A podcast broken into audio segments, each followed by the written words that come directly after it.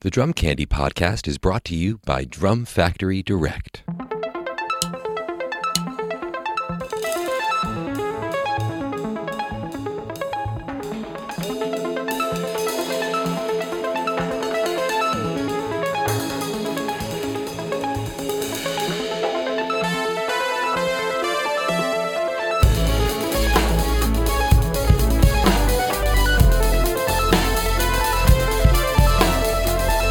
Hey, what's up, everyone? It is episode six of season two of the Drum Candy Podcast. This is your host, Mike Dawson, coming to you from Drum Factory Direct in Pittsburgh, Pennsylvania. We have a pretty jam packed episode this week. First of all, the intro beat is my rendition of um, the Drum Club project. So we just met this week for our latest Drum Club project, Hang. The track was contributed by Gunnar Olson. It's called Platform. I believe that song is going to be available for purchase with his version of drums, the complete form, soon. But you know, we we all downloaded the track minus drums and did our interpretation. That was my interpretation. You can see the kit back here. Nothing's changed. It's my uh, Bucks County Bop kit with a 12, 14, 18 the snare is a 5x14 Ludwig chrome over brass, which is featured in the metal snare drum shooter that we'll get to here in a minute. But anyway, if you want to join the Drum Club project, it's pretty simple. Just be on the lookout. Make sure you follow Drum Factory Direct's page and Big uh, Big Fat Snare Drums page. Once a month, roughly, we put out a new track that you can download, and you just put you know download it, play up to it. You can cut it up. You can add layers to it. Whatever you want to do with it, just upload it to Instagram and tag our accounts, and then you'll get a link when everyone is done, and we'll get together and just talk about how we each approached the track. It's pretty super fun. It's pretty stress free.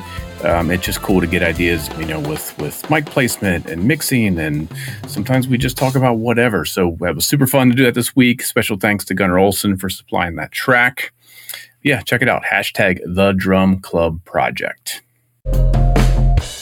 Man, some major, major news this week. I was uh, a bit blindsided by the announcement that Roland had purchased DW and all of its intellectual property, which includes, I believe it includes LP, some of the distribution for Gretsch, I believe. Um, it's pretty massive. And then some other um, other things in there that I'm not. There's some electronic things in there, but pretty wild. I'm, I'm, going to save my um, my commentary on this until a later date. I'm actually going to be appearing on the Drum History podcast next week, I believe, to kind of go over this whole idea of consolidation in the drum industry. Um, I've seen a lot of it in the past 18 years, 20 years actually at this point, almost 20 years working in this industry. But, you know, I'm just curious how it shakes down. I kind of can see reasons why it'd be good and reasons why it'd be very concerning. But I'll leave it at that. So I'm sure you've already heard about it. I'm curious what everyone thinks about the fact that Roland, an electronic company from Japan, a major, huge company, purchased the number one acoustic drum company in the United States, at least, DW. That's pretty, pretty interesting. So we'll see how that goes. But more on that later. I just mentioned the Drum History Podcast, which is part of the Drum Click Network, which this show, Drum Candy, is a part of. I'm wearing a t shirt for the Working Drummer Podcast, so make sure you check out that show. And then the other shows to check out on the network are The Big Fat Five with Ben Hilziger. I can't say Ben's name right. Ben Hilziger. Ben Hilzinger. What is wrong with me? Anyway, Big Fat Five, super fun podcast. Sarah Hagen backstage, super fun podcast. Incredible guests. Um, check them all out. So you got Working Drummer, you got Big Fat Five, you got Backstage with Sarah Hagen, you got the Drum History Podcast, and you've got this one. It's all over on the Drum Click. So if you're not checking it out and following, I also say check out a lot. I think I might get a T-shirt that says the Drum Candy Podcast. Check it out. What is going on with me? Anyway, uh, make sure you follow the Instagram page for the Drum Click. We post some behind the scenes stuff. I'll be doing something here from my my recently updated studio today, which is Thursday, and you're seeing this Friday or later. We're talking in the past. Anyway, go follow the Drum Click on Instagram if you want some behind the scenes stuff on how all this stuff works. What else we got going on? Uh, Big Fat Snare Drum just designed and released a T-shirt that is a going to be a um, a fundraiser to help with Jeremy Berman over at Q Drums and also John at uh, Revolution Drum Um, they still need help getting through their their cancer treatment here. So the guys at Big Fat Snare Drum are selling these T-shirts. I believe all the proceeds are going to their two separate um, GoFundMe campaigns. So it's a cool shirt. If nothing else, you get a cool shirt and you get to help two of the nicest, um, sweetest dudes in the industry get through some hard times. What else we got going on? Oh, I heard from a few of you about the Drum Factory Direct 5x14 seamless aluminum snare drums that you purchased. So far, all the feedback has been great. I'm glad you're enjoying them. Please keep me posted on how things progress with different head combinations you might use, which of the snare wires you end up settling on, um, how you're tuning it. Shoot over some photos, some videos. I want to see these these these things out in the wild. So shoot them over to drumcandypodcast at gmail.com. Like I said last week, we do still have a few of these drums left. So if you want to get one, it's essentially, I mean, it's like a Supraphonic with brass tube lugs. You know, it's got, you know, upgraded sort of a little bit brighter sound by my comparison and confirmed with a few of you who've gotten back to me about this. A little bit brighter than a than a Supraphonic, but not so bright to be not in that world, that seamless aluminum super versatile world. So go go check out the DFD seamless aluminum snares over on drumfactorydirect.com and keep me posted on what you think of the drums. What else is happening? Um, oh, I've got a note here to remind everyone about the Drum Factory Direct YouTube channel. It's slowly growing. We finally reached our 1,000 subscriber milestone, but that's just the beginning. So if you're only listening to this show in audio form, every episode is uploaded in video form. I'm also taking the different segments, so the interviews that have been chopped up into 15 or, or half hour segments, they're being compiled into the full enchilada, uploaded separately. Um, all the lessons are uplo- uploaded separately. Um, all the shop talks. So if you you know the the show gets kind of pieced out into to micro episodes over on the YouTube channel, plus a bunch of other exclusive stuff. So go subscribe to the channel, much appreciated. And if you're watching this on YouTube, thank you. Make sure you've subscribed, um, and feel free to share this page on your Facebook page or wherever else. All right, what else do we got here? Oh, let's get to some new releases.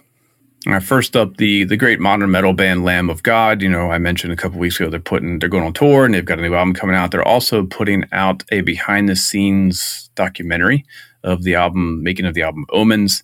That is streaming, uh, premiering on October sixth. The album Omens comes out on October seventh. They're already on tour. That's the, tour, the tour started last week on September 9th. So yeah, um, be on the lookout around October 6th if you're into the behind the scenes making of documentaries, which I personally love. I love to see musicians in the studio kind of forming what ultimately becomes the records that we all love. So check that out. Check it out. It's the making of the album Omens by Lamb of God, premiering on October 6th. One of my favorite bands, the Joshua Redman Quartet featuring Brad Mehldau, Christian McBride, and the great Brian Blade on drums. They got back together for the first time. I guess they put out a record in 2020, but they got back together again to put out an EP. This EP is called Long Gone. This is, for me, this is my Beatles, which I talk about with Throck and Tom Wendt when we do the 10 Reasons to Love Brian Blade, which should be coming out in a couple weeks. But this band to me is my Beatles. This was my entryway into jazz, and Brian Blade is, will forever be my favorite modern jazz drummer. It's a great record, great band. Again, it's called Long Gone. It's just an EP, but it's still chock full of just amazing musicianship. Go grab that or download that or stream that now. That is the Joshua Redman Quartet Long Gone featuring Brian Blade on drums. Just saw that previous Drum Candy guest Ulysses Owens Jr. is on a record. It is the Generation Gap Jazz Orchestra. That is, I mean, it's a large ensemble with Ulysses Owens Jr. on drums. Really great contemporary, modern big band style, large ensemble stuff. Christian McBride's on this as well. John Fedchock, amazing trombonist. Um, yeah, great record. So it's it's labeled under Steven Feifke and Bijon Watson present Generation Gap Jazz Orchestra, uh, featuring Ulysses Owens Jr. on drums.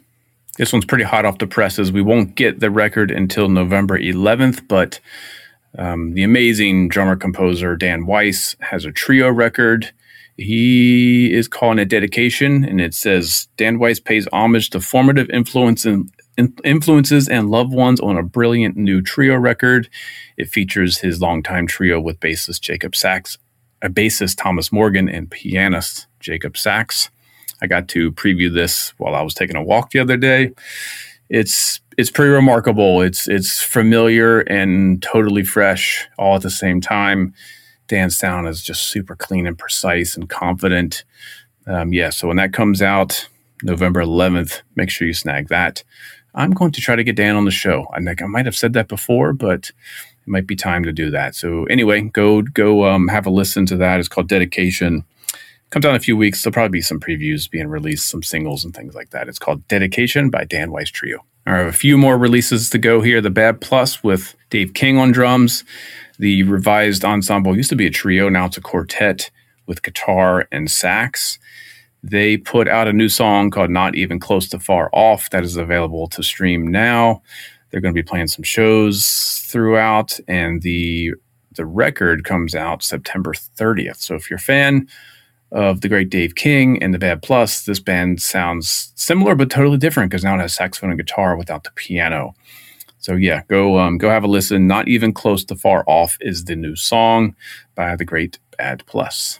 Another previous podcast guest and fellow Pittsburgher, uh, Giuseppe Capolupo, is on the new Devil Wears Prada. They have a video that's streaming now for the song Broken, and their new album Color Decay comes out today. If you're listening to this on Friday, September 16th.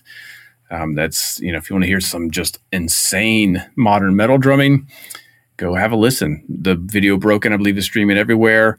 The album Color Decay should be available everywhere as well. We've got another previous podcast guest. Ray Luzier is appearing on what is this? There's a there's a video and there's also a record. So Dauzat Saint Marie, not familiar with that artist, but got a pretty all-star group here with Korn drummer Ray Luzier, bassist Elliot Lorango, who plays with Corey Taylor Billy Howerdel and Dorothy. Corey Taylor is the singer from Slipknot. Billy Howerdel is the guitarist from A Perfect Circle. Um, and it also features the gu- guitarist from Kesha's band, Nick Annis. The new track is called Nothing Left to Lose. Ray Luzier on that. If you want to hear him do something that's not Korn, Ray is an absolutely insanely versatile, amazing drummer. So it's cool to hear him appear on, you know, these more kind of sideman tracks and how does he approach the song. Um, he's amazing in Korn as well, but you know, he's just one of one of the best in the biz. So go go. I want to not say check it out. Go have a listen to "Nothing Left to Lose" featuring Ray Luzier. And last but not least, so many so many great records coming out here.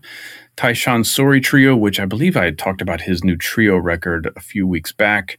There's a new release. This is the Tyshawn Sorey Trio Plus One featuring Greg Greg Osby on saxophone. The record is called The Off Off Broadway Guide to Synergism. That comes out on October 28th. Tyshawn Sorey, again, if he's at the, the top of the contemporary modern jazz, I mean, it's hard to even describe what, what it, it's just contemporary improvised instrumental music. Um, he's amazing, absolutely amazing. Go so go have a listen to that. That's the Tyshawn Sorey Trio Plus One with Greg Osby. Comes out in a few weeks. It's the off off Broadway guide to synergism. All right, this is part two of my hang with my former podcast co-host Mike Johnston, where we are going through five different five by fourteen metal snare drums that are all Ludwig style, meaning they have a center bead and flanged edges. There was a a chrome over steel, chrome over brass, chrome over aluminum, powder coated aluminum that was eight lugs, and black nickel over brass, which had two lugs. We got through a few of the drums last episode, so we're going to wrap it up. Our blindfold test of those, and then our commentary about which ones we think personally like best, and then the big reveal of which ones are which. So here we go. This is Metal Snare Drum Shootout with Mike Johnston. Uh, I'm right. trying to reserve my guesses because I don't want that to be the point, but let's go on. But I think the one before was the Acrolite. That's the only one I'm going to go on the record and say drum number two is the Acrolite. All right, I I can tell you right now I haven't quite found one where I think that's got to be the the Black Beauty cut. That's got to be black nickel over brass. Mm-hmm. Um, so I'm still kind of confused, and I also haven't found the rocker yet. Like, unless it's number two, which you think is the Acrolite, I'm like when does the $75 snare show up? Like, I'm, I'm sure I can hear that. But so far, these all sound pretty good. All right, on to the next one. Yeah, sure. Uh, you know, a, little little secret to the rocker that I got that drum because Shannon Farr said, "Get a rocker, you won't be disappointed. It will become your favorite snare." Wow. Well, yeah. and that throws that. well, I can't. I, am hoping the rocker is point pointage. P o i n i j. All right. Not wave. Drum number four.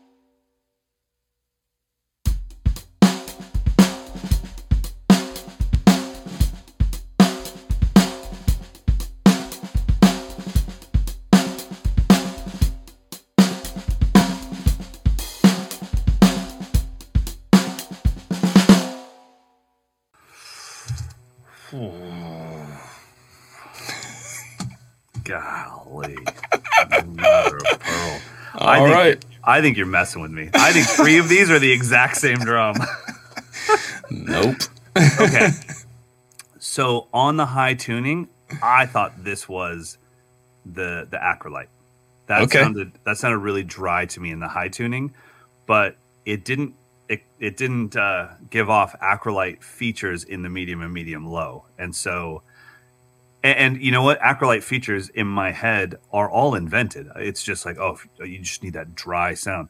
But in reality, I don't think I've ever seen anybody play an acrolite without nine pounds of tape on it anyway. right. So how do I know what the hell an acrolite sounds like? I've got one, and I, I still use the the. Vin- I've got I've got tube lugs on mine. So, um, so yeah. So I don't know that that one's tough. I I found it to be. Um, it had a little bit of the squirreliness in the overtones just a tiny bit, not as much as drum number two. Um, but once again, it it just uh, this is turning into mush, and maybe that is the point of this episode. Is like maybe we're freaking out a bit too much over where it, it doesn't really matter. Yeah. Um, I don't know. What what did you feel? This drum I felt was what I would consider the perfect metal snare drum. I just said perfect. Balanced and pure, not too long, not too short, not too bright, controlled but not choked. Perfect. Yeah, I mean, I, I got to kind of go with you on that because, like I said, when I heard the high, I thought, oh, this has to be the acrolite, but it wasn't choked. It just didn't have a ton of overtone. You know what I mean? Like it was a mm. full snare wave file without the overtone. But then when the and that's when I thought it was an acrolite. Then when it got to medium and medium low, it actually opened up and came to life and was just pure and beautiful. And that's when I was like, wait, maybe this is the nickel over brass. But I didn't think that in the high. So all I know is snare drums suck. I'm selling all of mine. Did we say this? Were we recording when you mentioned that you tune higher? So for you, it doesn't really. That was in a, a voice note that I sent you where I was oh, like, okay. you know, I just, uh, or maybe it was at the beginning, but I don't think we were recording yet. And it, it was, yeah, the, maybe the reason I don't think there's much difference in the drums is because that difference shows up in the lower and, and mid low tunings. But when when you kind of crank the drum up pretty much, it, they kind of all do sound the same. And even if they don't sound the same, what I've noticed, especially now, you know, over a hundred camps deep of doing these snare A/B tests with campers, is that after about three hits, you just take on that snare you know, mm. it's like, man, it sounds like a snare. It's kind of like a pedal. When you get on somebody else's pedal for the first time, it feels like the most foreign thing ever. And then about a half a song into it, your foot has kind of figured it out, and it's just a bass drum pedal. Um, And so I kind of feel like that with these snares, especially when we're dealing with similar sizes, same heads, and the most important thing I think would be the drummer. I've I've shown in clinics, I've brought people up on the stage to show how different my kit sounds when four different people play the same groove. So with you being the one to play it, just like you had talked about, you know, in our old podcast about how being in the room with Steve Jordan, as soon as he hit a snare, it didn't sound like the same snare you hit right before mm-hmm. him. You know, so I think a lot of it, as crazy as it is, comes down to us and the care that we put into each note strike. Mm-hmm. Um, I definitely hear little tiny differences, but you know what I haven't heard yet is I haven't heard a quality difference where I thought that drum sucks and that the others are good. Mm-hmm. I will. So you know if you can see in my kit back here, but after this extensive metal drum extravaganza, I went with a deep six and a half solid maple drum. Yeah, you did. You want to go with? It was like, whoa, there's a whole different animal. Okay. yeah, totally different. So that yeah, I mean, but then I it becomes normal, like you said. I've been playing it for two days now, and it's like, oh, this is what a snare drum sounds like.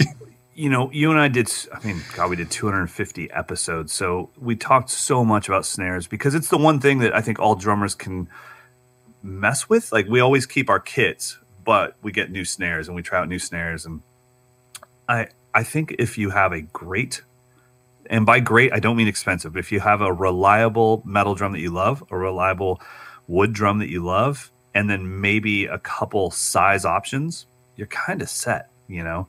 Because um, it's going to come down to can you tune the drum properly? Do you know how to tame the drum if you go into a session where they just say, look, that's just too much. Do you know what to do? Do you understand the drum? And go, no worries, I can handle this. Um, you know, like a floor tom when somebody says, can you do something about that tom? Do you know what to do? Or do you mm. just start turning drum keys? just right, hoping yeah. that you'll land on the right spot. Um, you know, so yeah, so I think that um, so far I've been really blown away just by like they all sound fantastic. All right, you ready for the last one? Yeah, I don't know how you say this. Quipayog. I don't. I think that might be Chinese. What is that one? Wait, uh, quip quipoiqua. it's Q P O I U Q W. Quipoiqua. That's our last drums. Check it out. Oh. all right.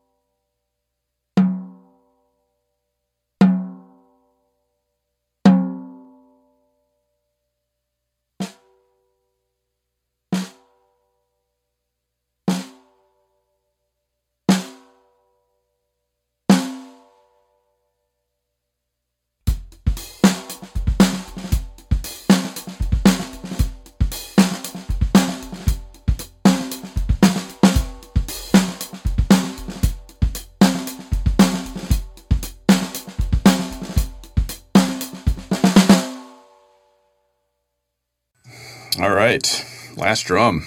That's the Ludwig rocker. yeah, that's your least favorite of the five. It's you know what it is? It's the drag that you do into your bass drum. It sounds cheaper to me somehow. I love it. I God, I, I, hope this is the drum I just spent four hundred dollars on. I hope it is. yes. Oh, it, no, I'm and I'm going to send it to you for Christmas. I, will buy it. If this is the drum you just bought, I'll buy it from you for what you paid, just to make up for me being a douche and calling this drum cheaper.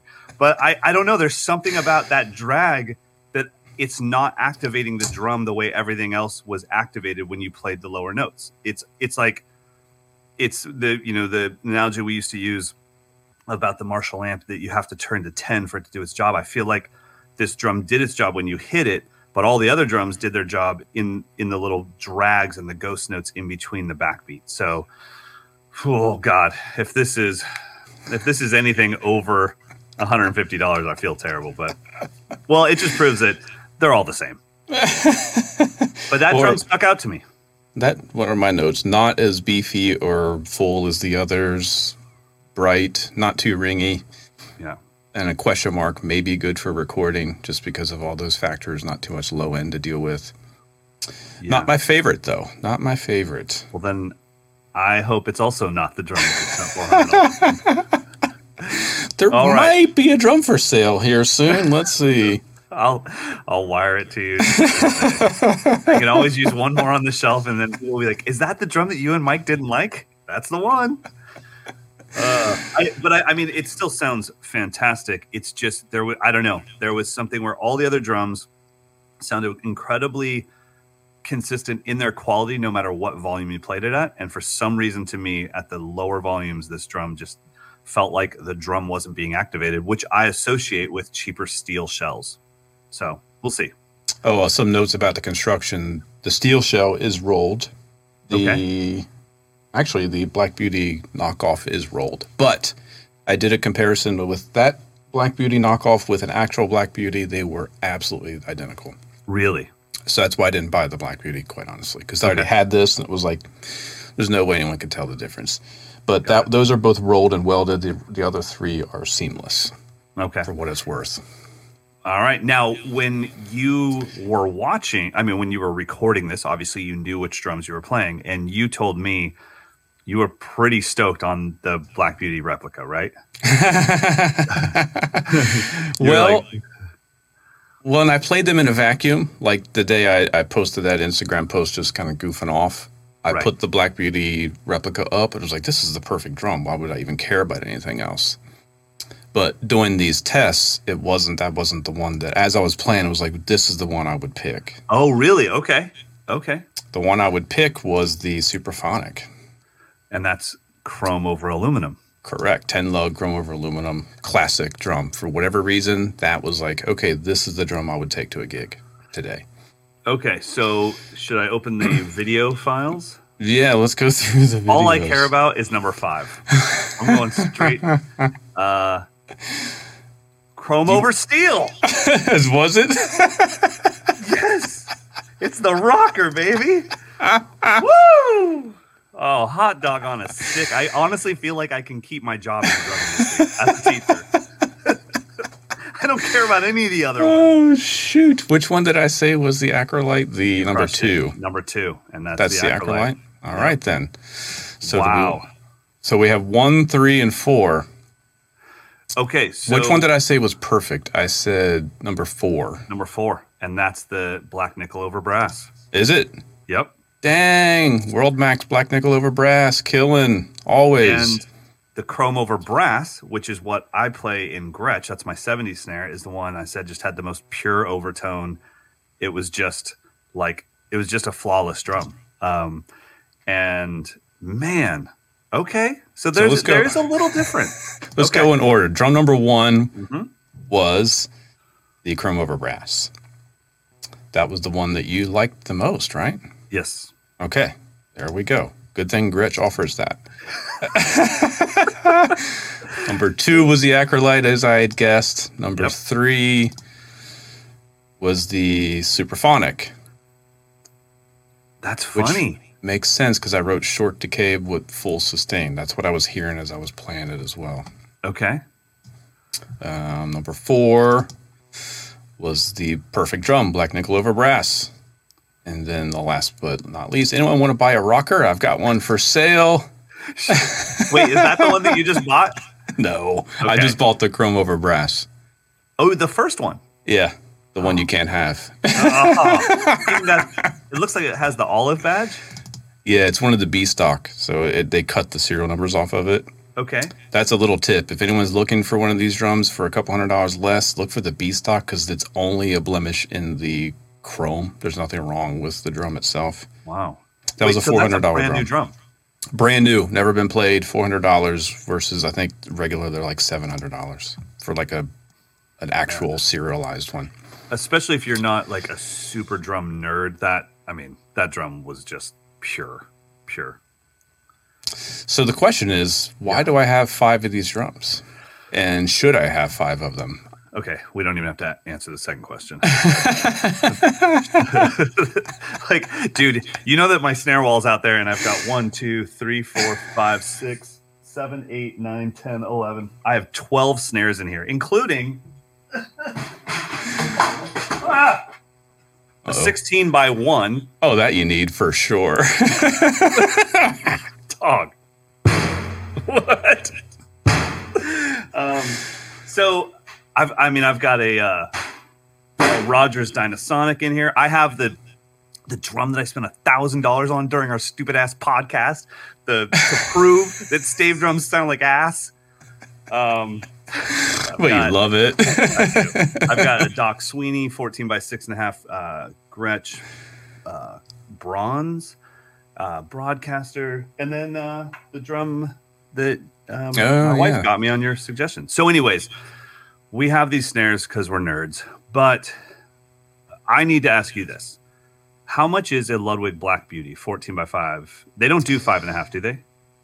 No, it's five or six, or and, six a half. and a half. Okay, so five is what, probably around a seven, eight hundred bucks for a you know an actual serialized one. B stock are harder to come by. They're going to be seven, you know, six, okay. seven hundred.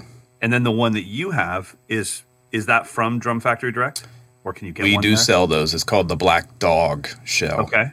Um, and we do actually. I think we can get the full drums made out. So this is. I'll hold it up here. Now, funny. There's something I wanted to mention. Some of these drums I would only use in the studio because they're unreliable for tuning consistency or the throw off. Okay. This throw off that comes with this thing, I had to swap the original one that I had. It would pop off if I had a rim shot. It would just disengage. Really? So I had wow. to go to the warehouse and get a brand new one of these.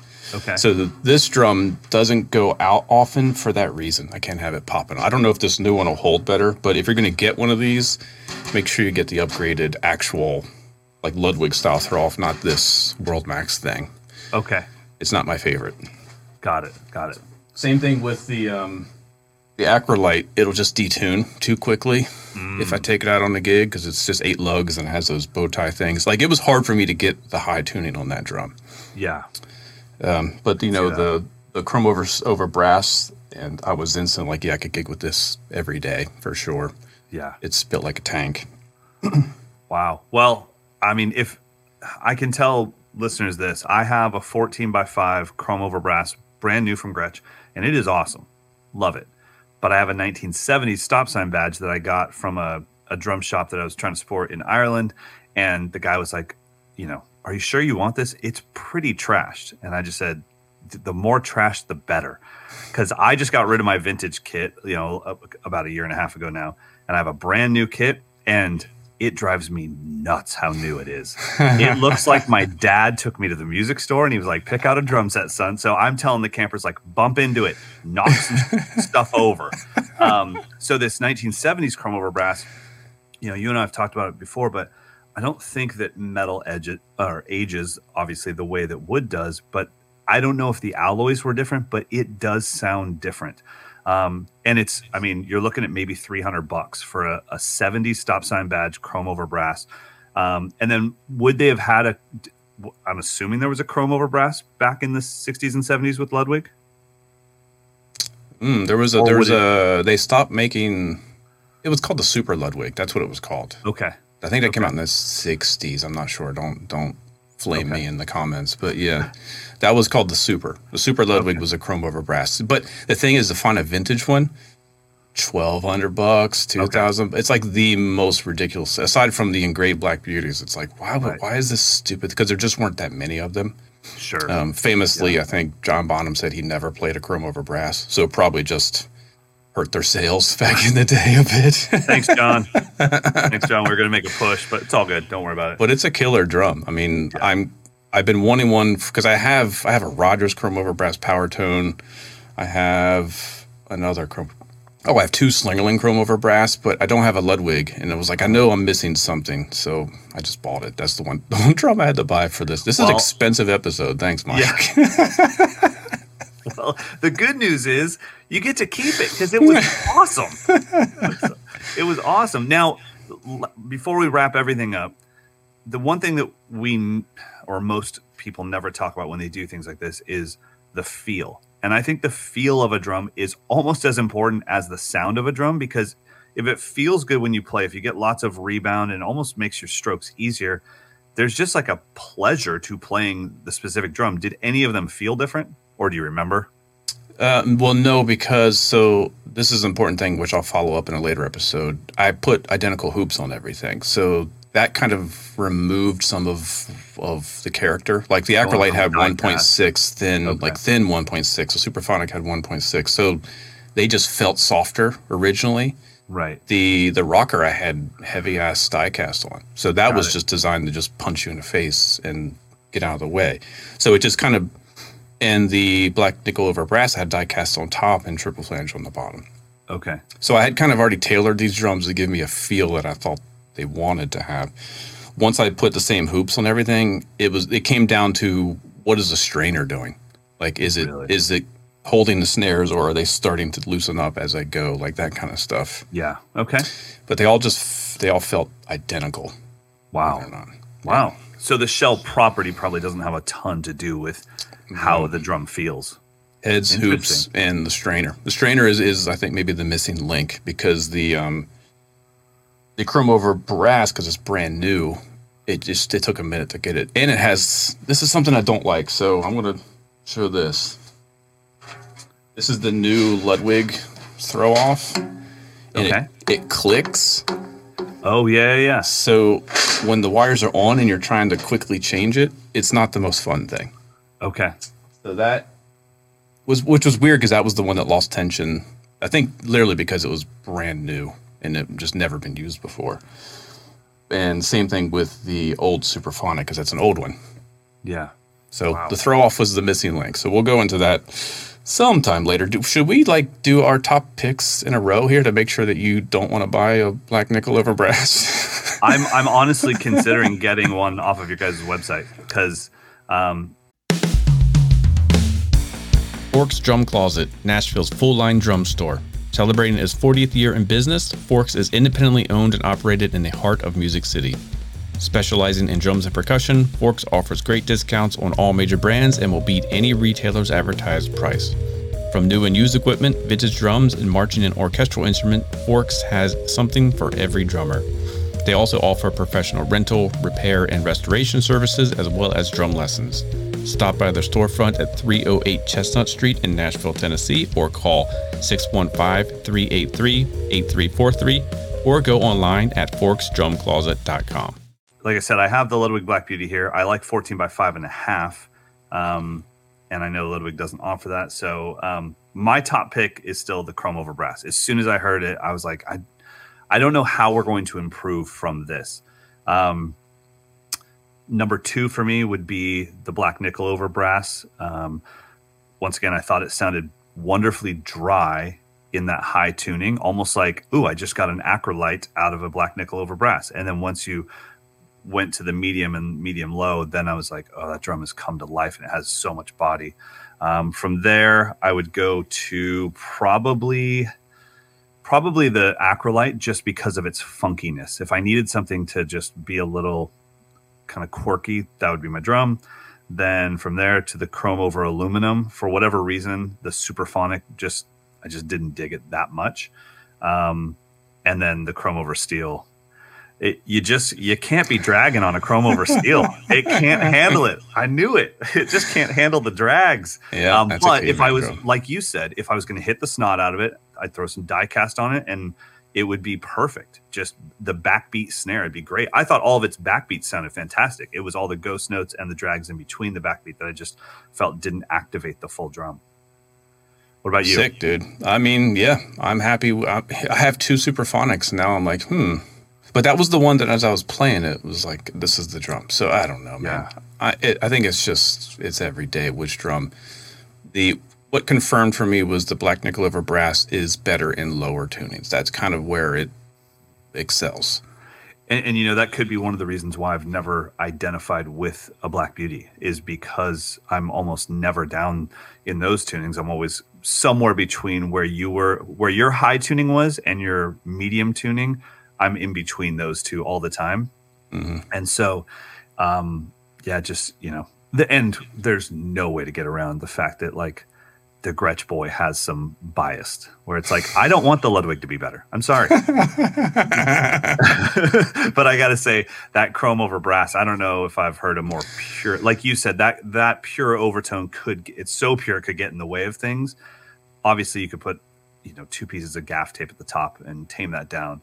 But to me, it was like, you can't poke any holes in that drum. That just sounded so pure and so perfect. It was like, it was kind of the metal you know dream snare as far as it will never embarrass you no one's going to be like that drum sucks it's like dude it's pure it's beautiful um, i was shocked on that overtone especially like when you played it i listened to it in my car then i listened to it on airpods and then i listened to it with you with my in-ears and that drum every time i was like oh, that's got to be the that's got to be the black beauty copy it's so perfect but so and i mean you know it is what There'll it is be a mike johnston chrome over brass signature drum in the works is that what we're saying here I, am I'm, I'm not saying that they're powder coating one right now.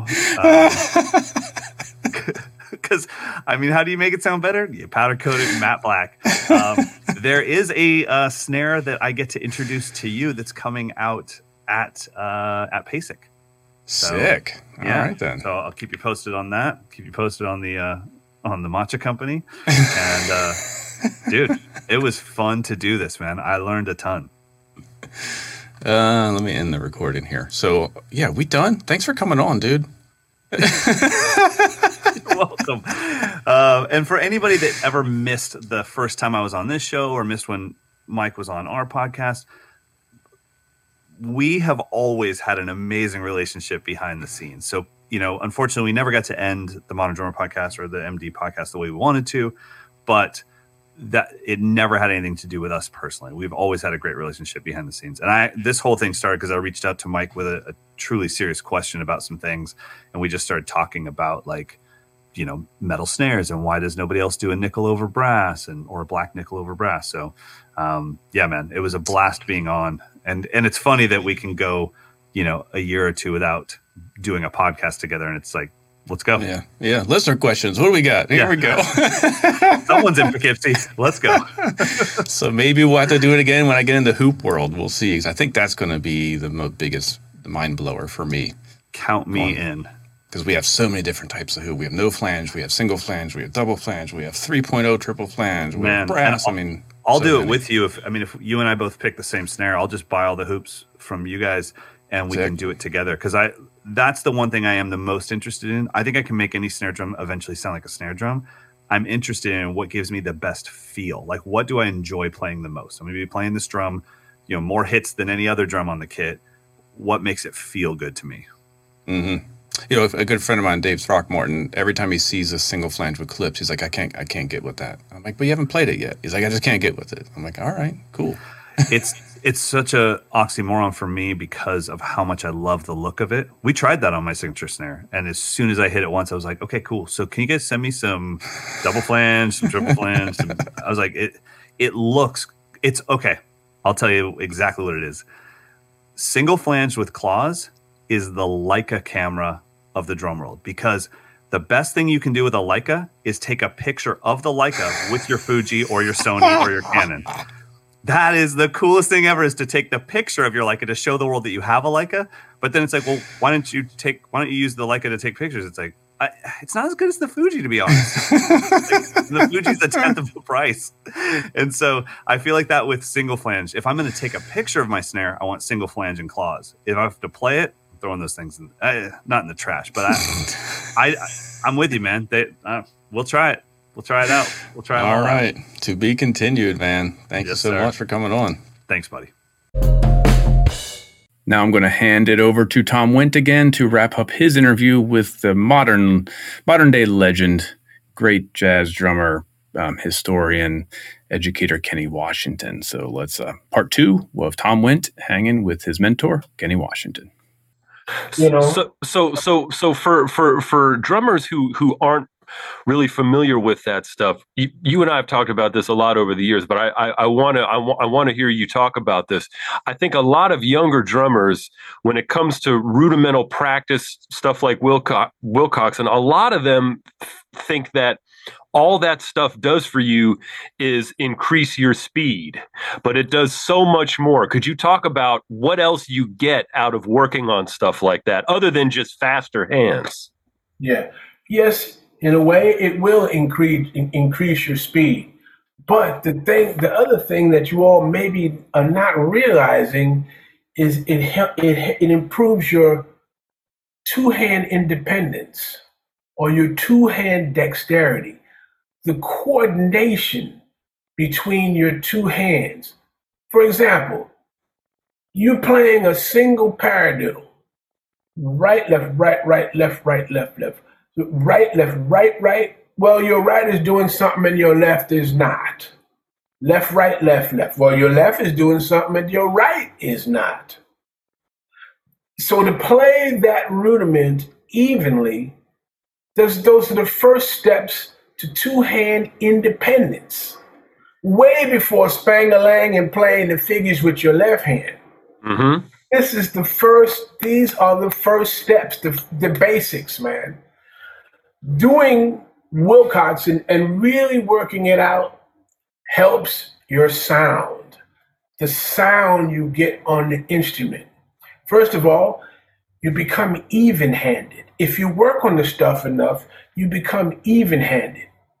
Guys come to me for lessons, or I see guys out here playing, they'll play the ride cymbal one way, and then the left the left hand is like playing pianissimo. They have it's uneven, man the sound is uneven. That's not the way Philly Joe Jones and Art Blakey and those guys played.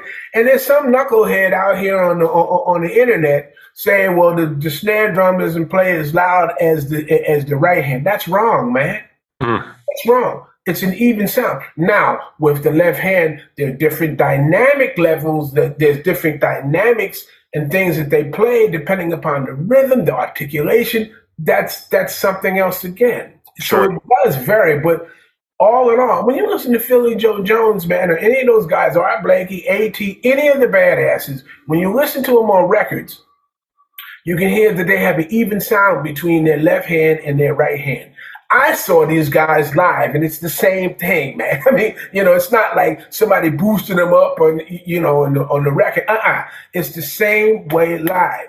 So anyway, this stuff helps your two hand independence. It helps your sound. It helps your sound to projection. Because man, listen, man, they got people out here that are playing. Listen, man, I live in Brooklyn.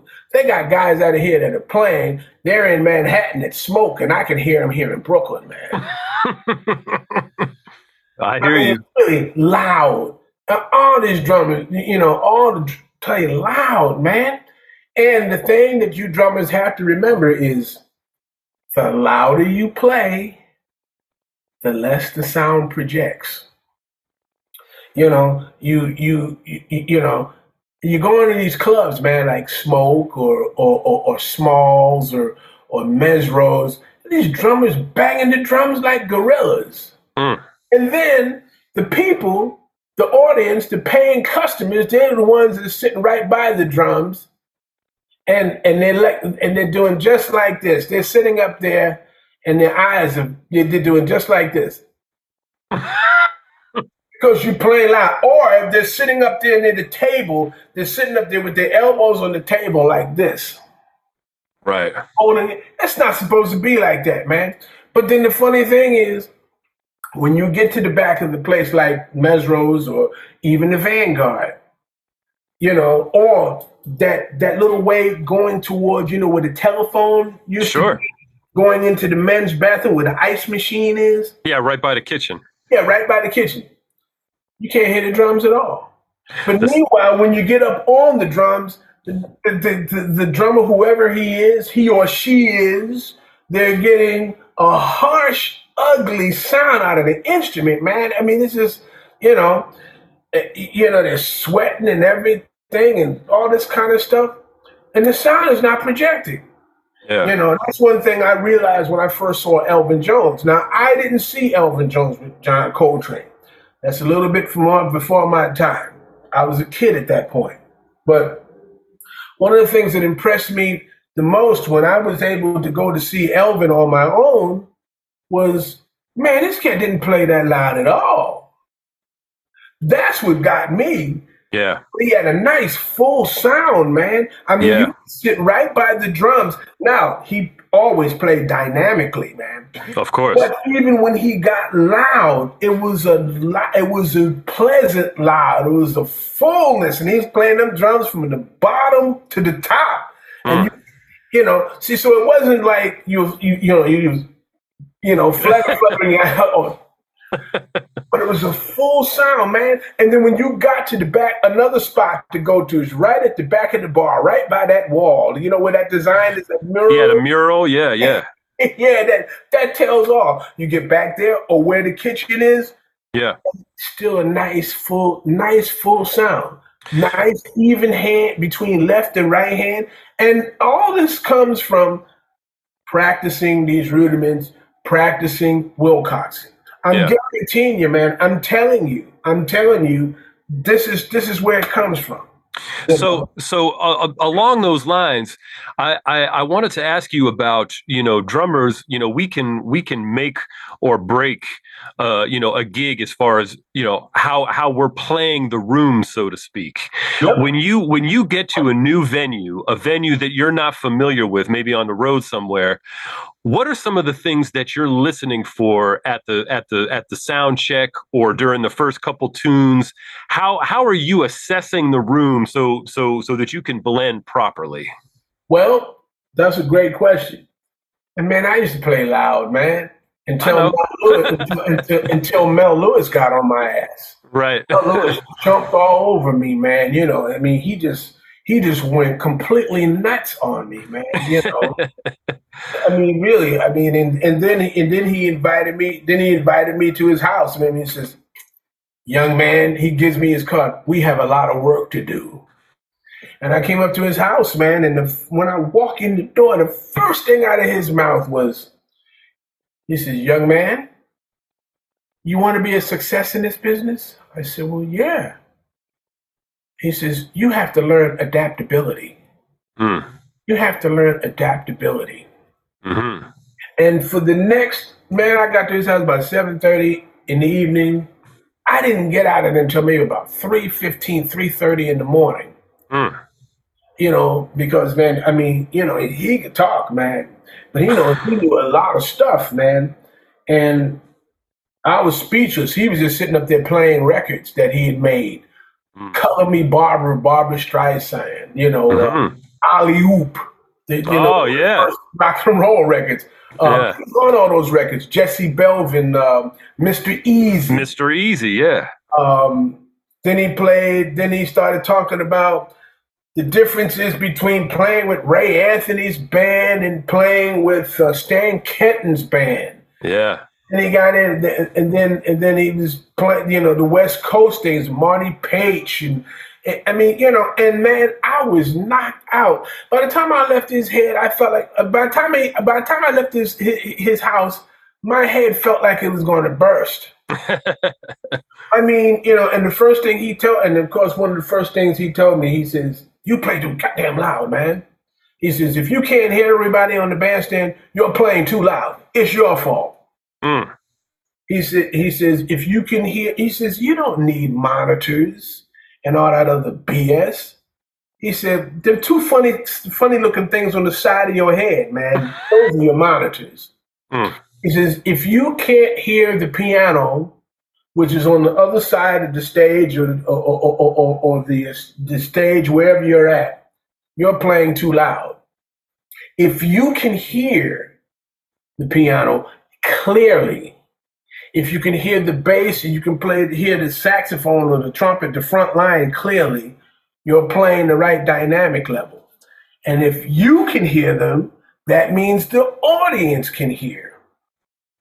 You know, see, so so see, so when anytime I come into a club or or or, or a uh, or a uh, a hall, you know, of course, these knucklehead engineers they want to set up all their mics, which I can't stand. But we need this for this, and you know, I said, listen, man, let me, and then they're gonna do what they want to do anyway. Oh yeah, always. I said, look, man, you know what? I run it here. You ain't nothing but a peon of a sound man. I, I said, listen, man, I run it here. It's my sound. You think I've been practicing, waking up seven o'clock in the morning every every morning practicing so I get a sound, man? That you know, I mean, you know, right. no argument, you know, with them, you yeah. know.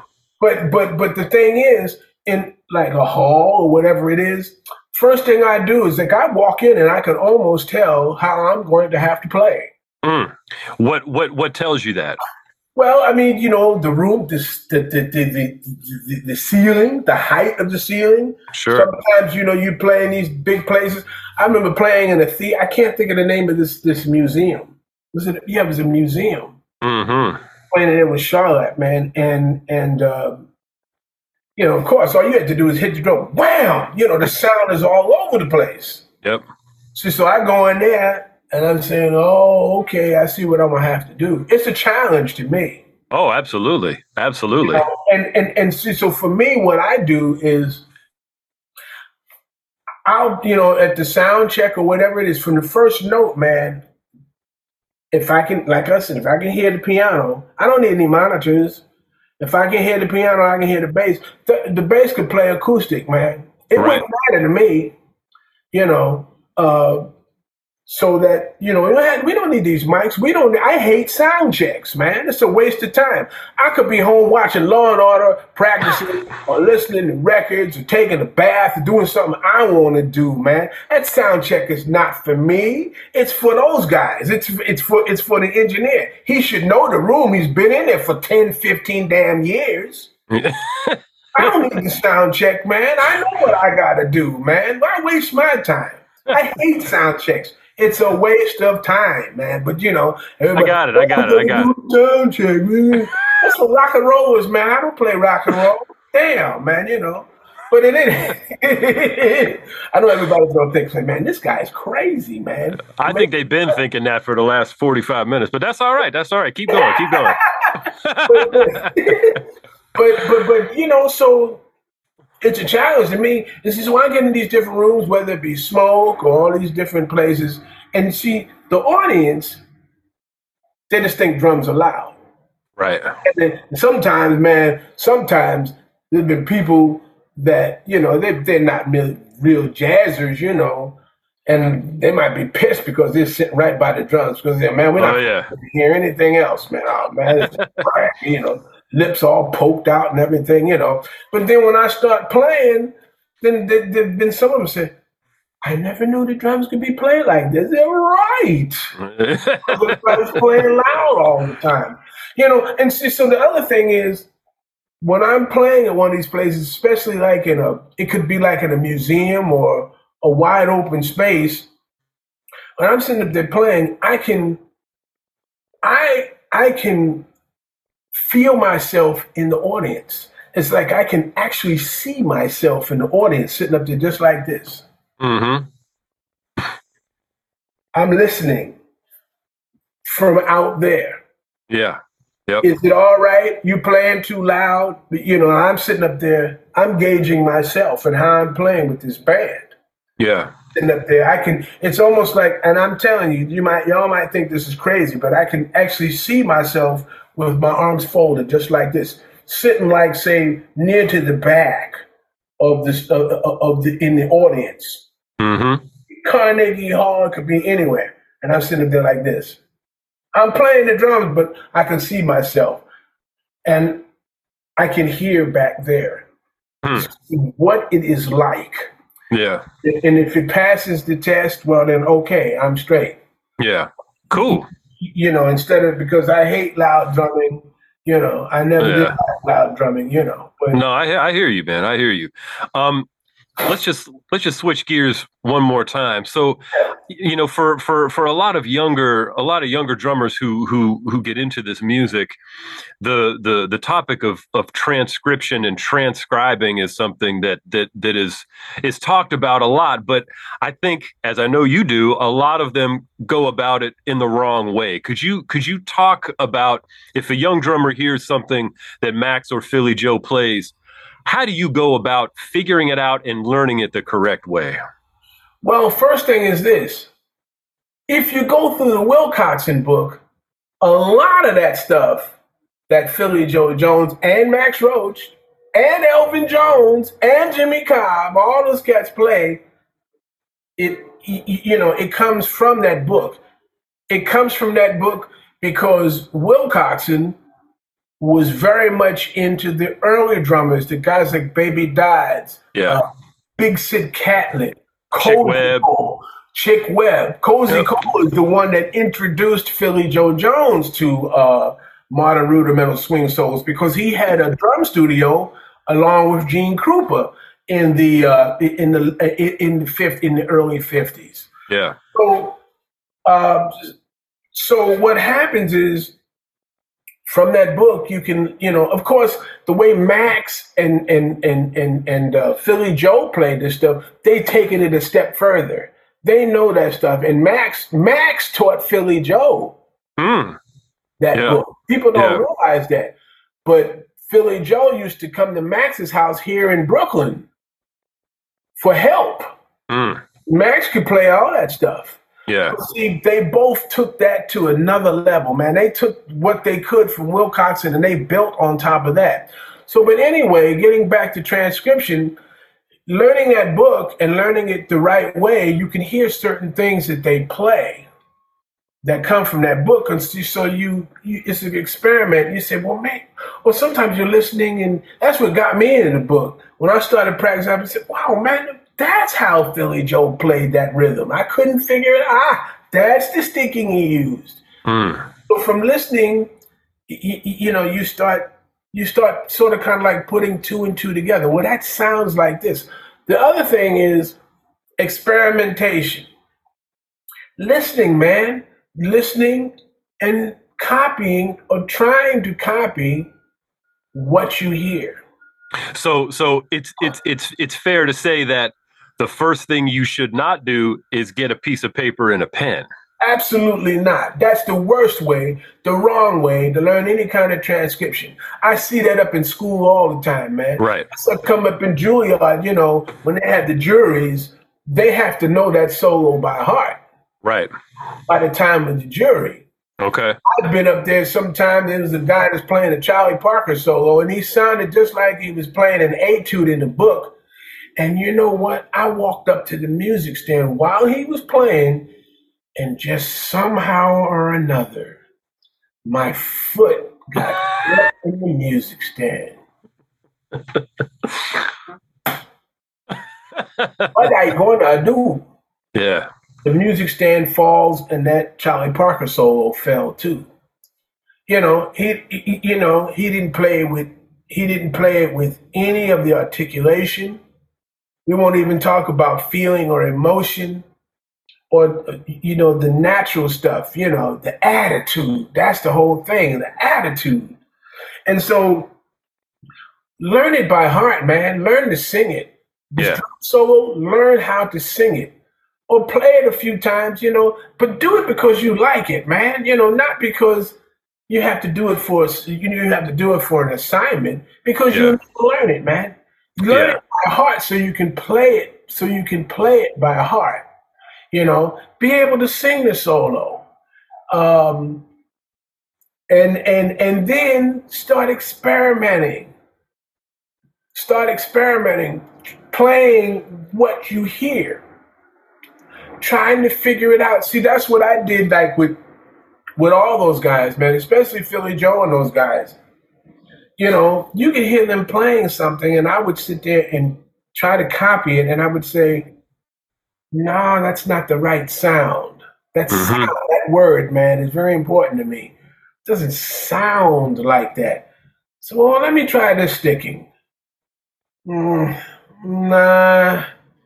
You try something. Yeah, I think that's. I think that's what it is. It sounds like what he played and you try to fi- you try to figure it out sticking wise and then you go to the next part. And you should be able to sing like i said you should be able to sing this solo. You should be able to play air drums man. When you hear that solo man if you're out by of drums and you're on the train or on the on a bus or something you should be able to hear it up here in your dome in your head. Mm-hmm. play air drums and be able to hear what it hear what it is. Yeah yeah. You know, and so, so and then you start experimenting, and and you know, and this, again that word sound. Wow, man, you listen to how Max Roach, Max Roach would stuff that bass drum sometime. Instead of pulling the, the beater out, he would the beater would stay in for for a certain sound. Back, mm. but that you know, but you know, that boom, but the boom, boom, that boom, you know. Then the next time he instead of instead of um, stuffing the bass drum or muting or, or, or, or, muting it, he would so that the drum would resonate. Different yeah. kind of sound, man. Sure. All those guys do that do that same that you know that same thing. And so you listen to it and you experiment until and you try to get the sticking to the best of your ability and then after that, now if you're in school, it might be a school where you have to transcribe it. Well, then, well, I mean, transcribing bar by bar, the worst thing you can do is even, yeah, yeah, they have on the computers and everything, man. They have the thing where you can slow it down. That's cool. But the worst thing you can do is to just do it, transcribe it bar by bar because you're not learning it. You don't know it up here. That means that every time you play it, you got to look at the music. Right. You right. don't know it, man. That means you don't know it. You you haven't even halfway gotten to it. It might look pretty on paper, but chances are, I can almost bet every CD and record I have here that you're not playing it the way it's supposed to be played. You're not getting the sound and the attitude. But after a while, after listening to it over and over again and feeling what it is and experimenting with it, with it, you you know you put it you know you put it together. Yeah. now when it's time now if you're in the school where you have to write it down what should happen is this. By that time you should be able to hear that solo in your dome. And matter for those of you who know when i say dome your head your brain your brain is in your dome. This is your dome piece up here. Everything comes from the dome so, so it's true, man. I mean, if it's not up here in the dome, it ain't gonna come out here, man. You got that right. I mean, you know, anything you do for that matter. Right. So, but so so you, if you have to write it down, you should be able to look up at the sky and hear it up here. Right. And write it down. You, I, I tell you what else should happen just like um, the digital was it it was the NBC was it the NBC building where they had the digital thing that has the news. Yeah, yep. You know, that should go straight across your dome, straight across your four piece, you should, your, your forehead. You should be able to look up here, and those notes, just like the digital board, man, that you see in you know Forty Second Street. Yeah, those notes those notes should go straight across your, right across the front of your dome, right up here. You should be able to see it and hear it, mm-hmm. and, and, and write it down. Now you might have to go to the record. Yep. You know, and of course you write it in pencil. I mean, yep. you, to make sure you're doing it right.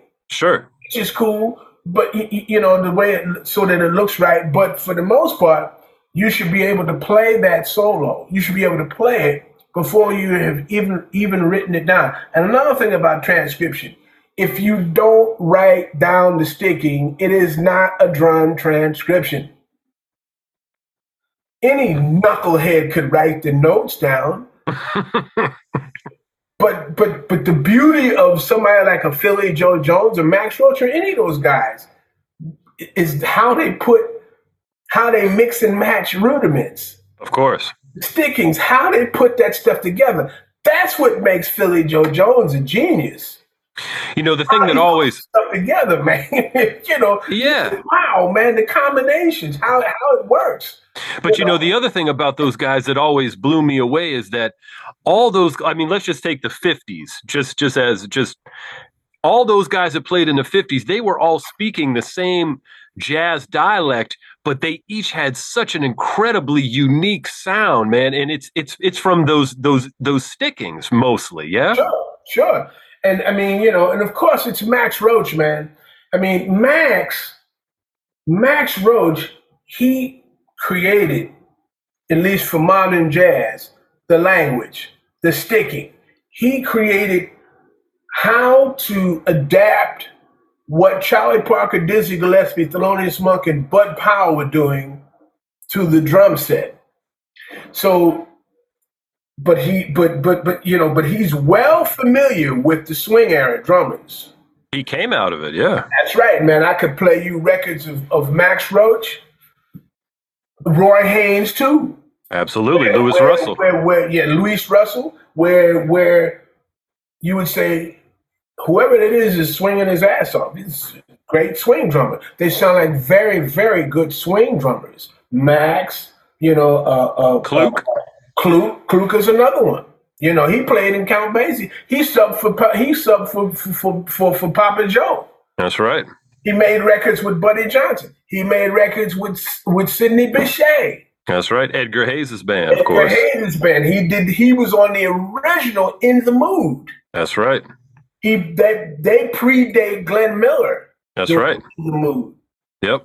Yep. You know, but, but but you know, but so so um yeah, man. I mean, um, what was I saying, man? I, I lost the train of thought. We were talking about Max and how he developed like the oh, modern yeah, language. He developed it. Yeah, he he developed that modern language, and from that, and, and from there, all those guys in the fifties, Haynes, of course, Philly Joe, Cobb, Louis Hayes, Louis Hayes. The formula. They took that formula. Mac, I call it formulas. They had Max had a formula. Well, yep. Philly Joe Jones, he takes that formula to a different spot. He he's got his own formula based on what Max and we won't even talk about Baby Dodds, right? And Catlett and Cozy Cole. You know, it, it's like a relay race. Yeah, and, and and this keeps going and going and going. Yeah, yeah, no, it's a beautiful thing, man. Yeah. Well, well, you know, we we we're going to have to do a part two because man, we literally are on like the second thing I wanted to ask you about, and it's already been an hour and oh, twenty minutes. Damn, no, no, it's all good, man. This is exactly what I wanted to happen because you you you always make sure to get your point across, and that's very important, man. no, I appreciate it, man. So I tell you what, we'll we'll we'll make this part one, and then we'll we'll do part two in a few months. Well, you want to do part two now? Well, we you got a split or what? Yeah, I actually have a oh. gig. I got an early gig, so I tell you what, man. We'll we'll give me some, give me some money, man. Don't hide, divide. Hey, man, look at all those records. Looks like you got some money in your pocket, man. Look at all that, man. I don't know. I wish. Yeah, I wish too. For every one of these CDs and LPs, I'd be doing all right. I tell you what, man. You know, uh, before we sign off, man, what uh, do you have anything coming up that you want to let people know about? Any gigs? Any any recordings? Oh man, I, there's this there's a band that Mike LeDonne's put together. Man, we we made a record uh, about a month or two. Oh, the heavy hitters, yeah. Oh, that, yeah, the heavy hitters, right? That's we're going to be at Smoke coming up. I think that's next week. Next, I think it's Thursday, Friday, Saturday, and Sunday. Beautiful, man. Beautiful. So this band, the band, well, the, the, the, some of the guys that made the record won't be on the gig, but it's still going to be a good gig. Vincent Herring, I think. Oh no, maybe it's maybe it's uh, Jim Snidero on the. Oh gig. yeah, yeah, yeah. Eric, LeDonne, I don't think Peter's going to be there. It's this young bass player that's playing, you mm-hmm. know, myself and and Pelt, Jeremy Pelt. Beautiful man. And and LeDonne wrote some great music, man. I mean, this Wonderful. is.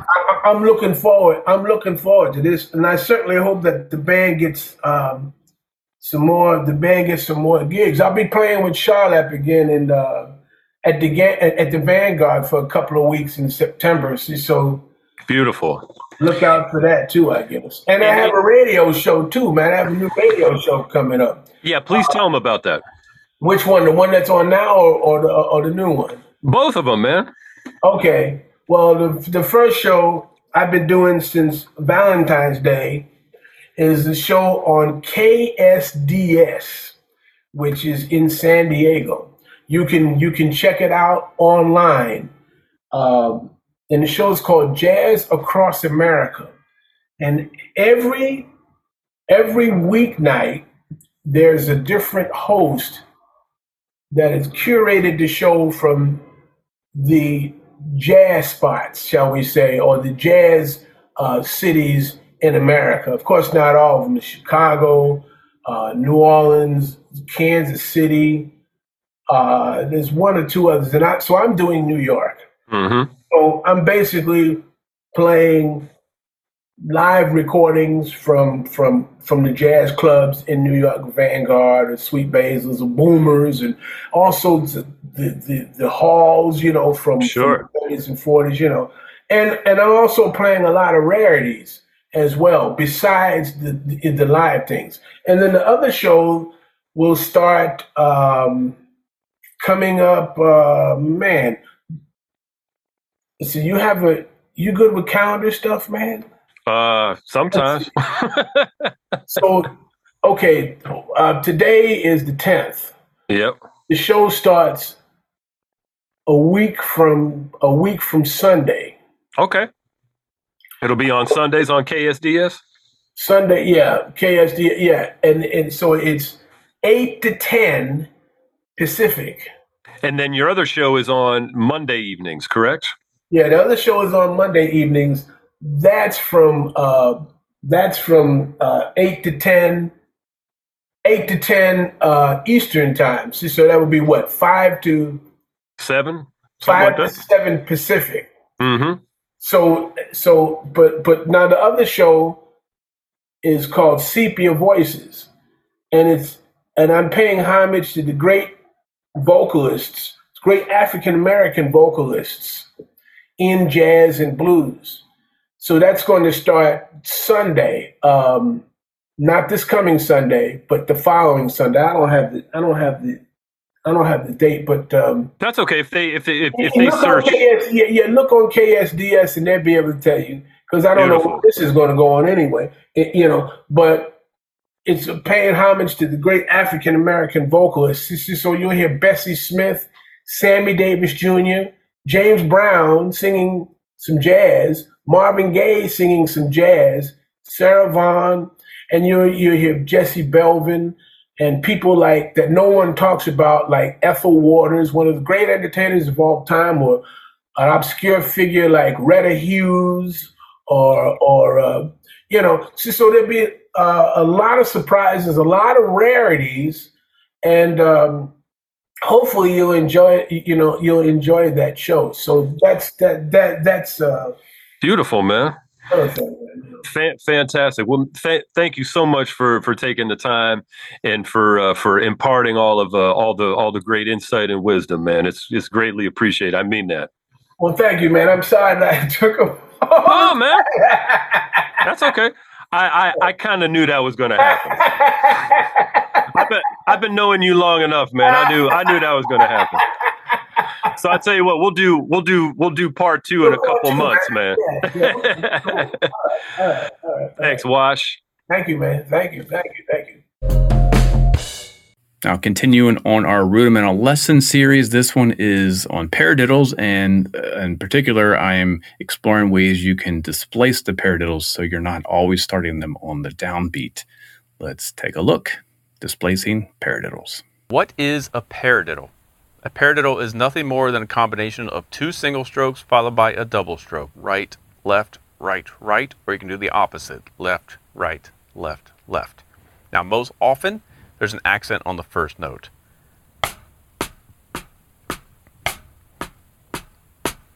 Now you don't have to play the paradiddle always on the downbeat. One E and a, two E and a, three E and a, E and a. You can start to paradiddle on the E or on the and or on the uh. Now how do you practice that? What I like to do is play a full measure of regular paradiddles, so four paradiddles as 16th notes, and then rest a 16th note in the second measure, which will then start the paradiddles on the E. Do four of them rest another 16th note, then you that'll make you start your paradiddles on the and, and then you do four of them and rest another 16th note, and then you finish out the four bar phrase starting the paradiddles on the uh. And if you do it in the right sticking, so this starts with the right in the first measure, left in the second measure, right in the third measure, left in the fourth measure. When you cycle back to one, the whole exercise will repeat starting with the left. Sounds complicated, but let's go one measure at a time. One, two, First measure, three, just paradiddles. Four. One, two, three, four. And then instead of continuing, you just rest one sixteenth note and start the paradiddles on the E. So we'll just do the second measure. One, two, three, four. One, two, three, four. One, two. All right, and then you add another 16th note rest, and then you'll start on the and. One, two, three, four. One, two, three, four. One, two. And then in the last measure, you start on the uh. One, two, three, four. One, two, three, four. One, two. Let's do all four measures in a row and let's see what happens. One, four. One, two, three, four. One, two three, four. One, two, three, four. One, two, three, four. One, two, three. Now you notice when I start on the downbeat, it's with the right. When I start on the E, it starts with the left. On the and, I start with the right. And on the uh, I start with the left. That puts the whole cycle back to start with the left on the whole thing. So we'll do the whole thing starting with the left. One, two, three, four. One, two, three, four. One, two, three, four. One, two, three, four. One, two, three, four. And that brings us back to starting with the right. So let's do the whole exercise. I'm going to bump it up a little bit to 72. So it'll be four bars starting with the right and then four bars starting with the left displacing the paradiddle each measure. One, two, three, four. One, two, three, four. One, two, three, four. One, two, three, four. One, two, three, four. Three, four. One, two, three, four. One, two, three, four. One, two, three, four, one. It's not as easy as it might seem, or maybe that seems really difficult to you, but if you just take each measure isolated and just internalize, you might even want to put your metronome to play all the 16th notes. That way you can really make sure you're not losing sense of your subdivision. But once you get all four of these variations really strong, then when you start phrasing this stuff on the drum set, it won't sound like you're just playing paradiddles because you've got all this other offbeat syncopation to work with. So anyway, have fun with it, and we'll see you next time.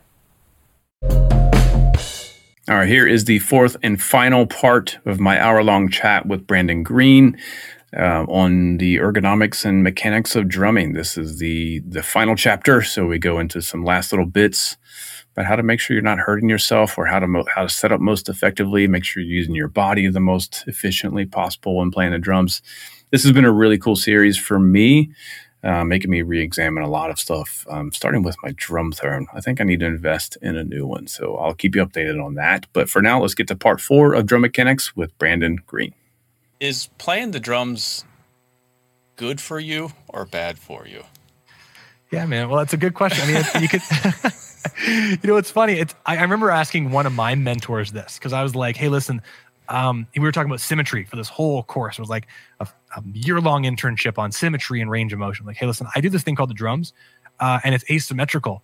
Am I going to die? yeah, yeah. And he goes, no, there's lots of things that are so truthfully. The drums are not bad for you. They're great because truth is, if we position the drums in the right position, we're doing a lot of incredible things. Like from a health end, once we get this ergonomics thing figured out, I think it's one of the healthiest things that you can do as an instrument. Like of all instruments, percussive instruments are so healthy because I mean, if we think about all of the components of longevity, we're getting older. Well, what are the things that break down? Well, there's cardiovascular health.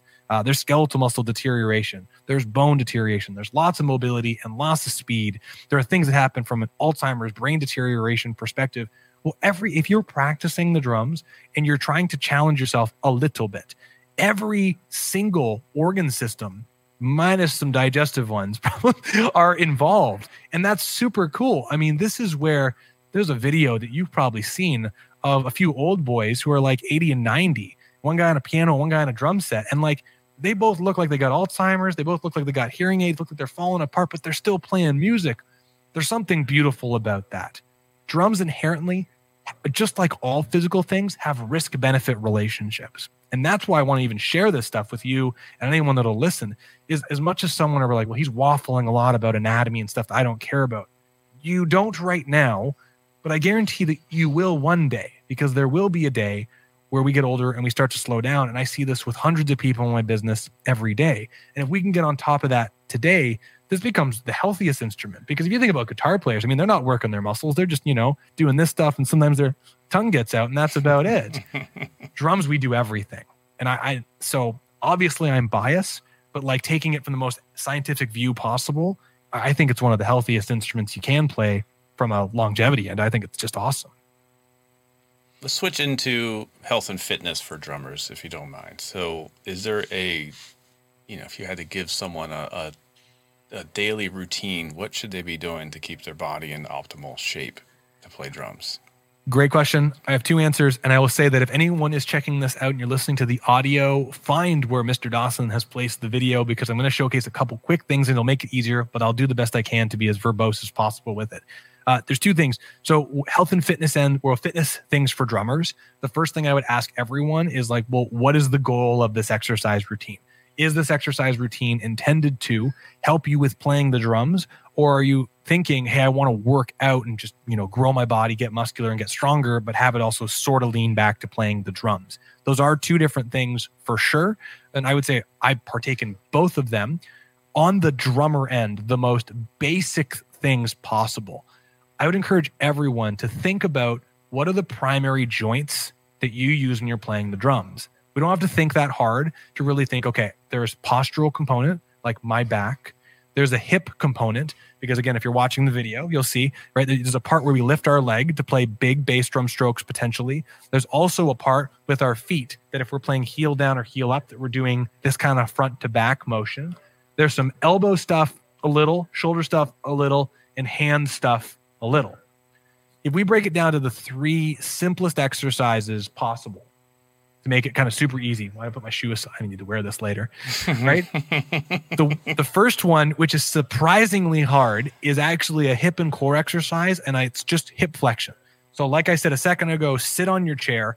Remember that active range of motion assessment we did where we pick your leg up to see how high your drum throne should be? If you're watching this in the future, we talked about that. You want to see where your drum throne should be, lift your knee up as high as you possibly can and see how much range you have available. Well, that actual range of lifting your leg up as high as you can and coming back down. If you repeat that 10 times, anyone who's watching this, sitting, lift one leg up as high as you can, come back down with some control, your hip gets tired pretty quickly.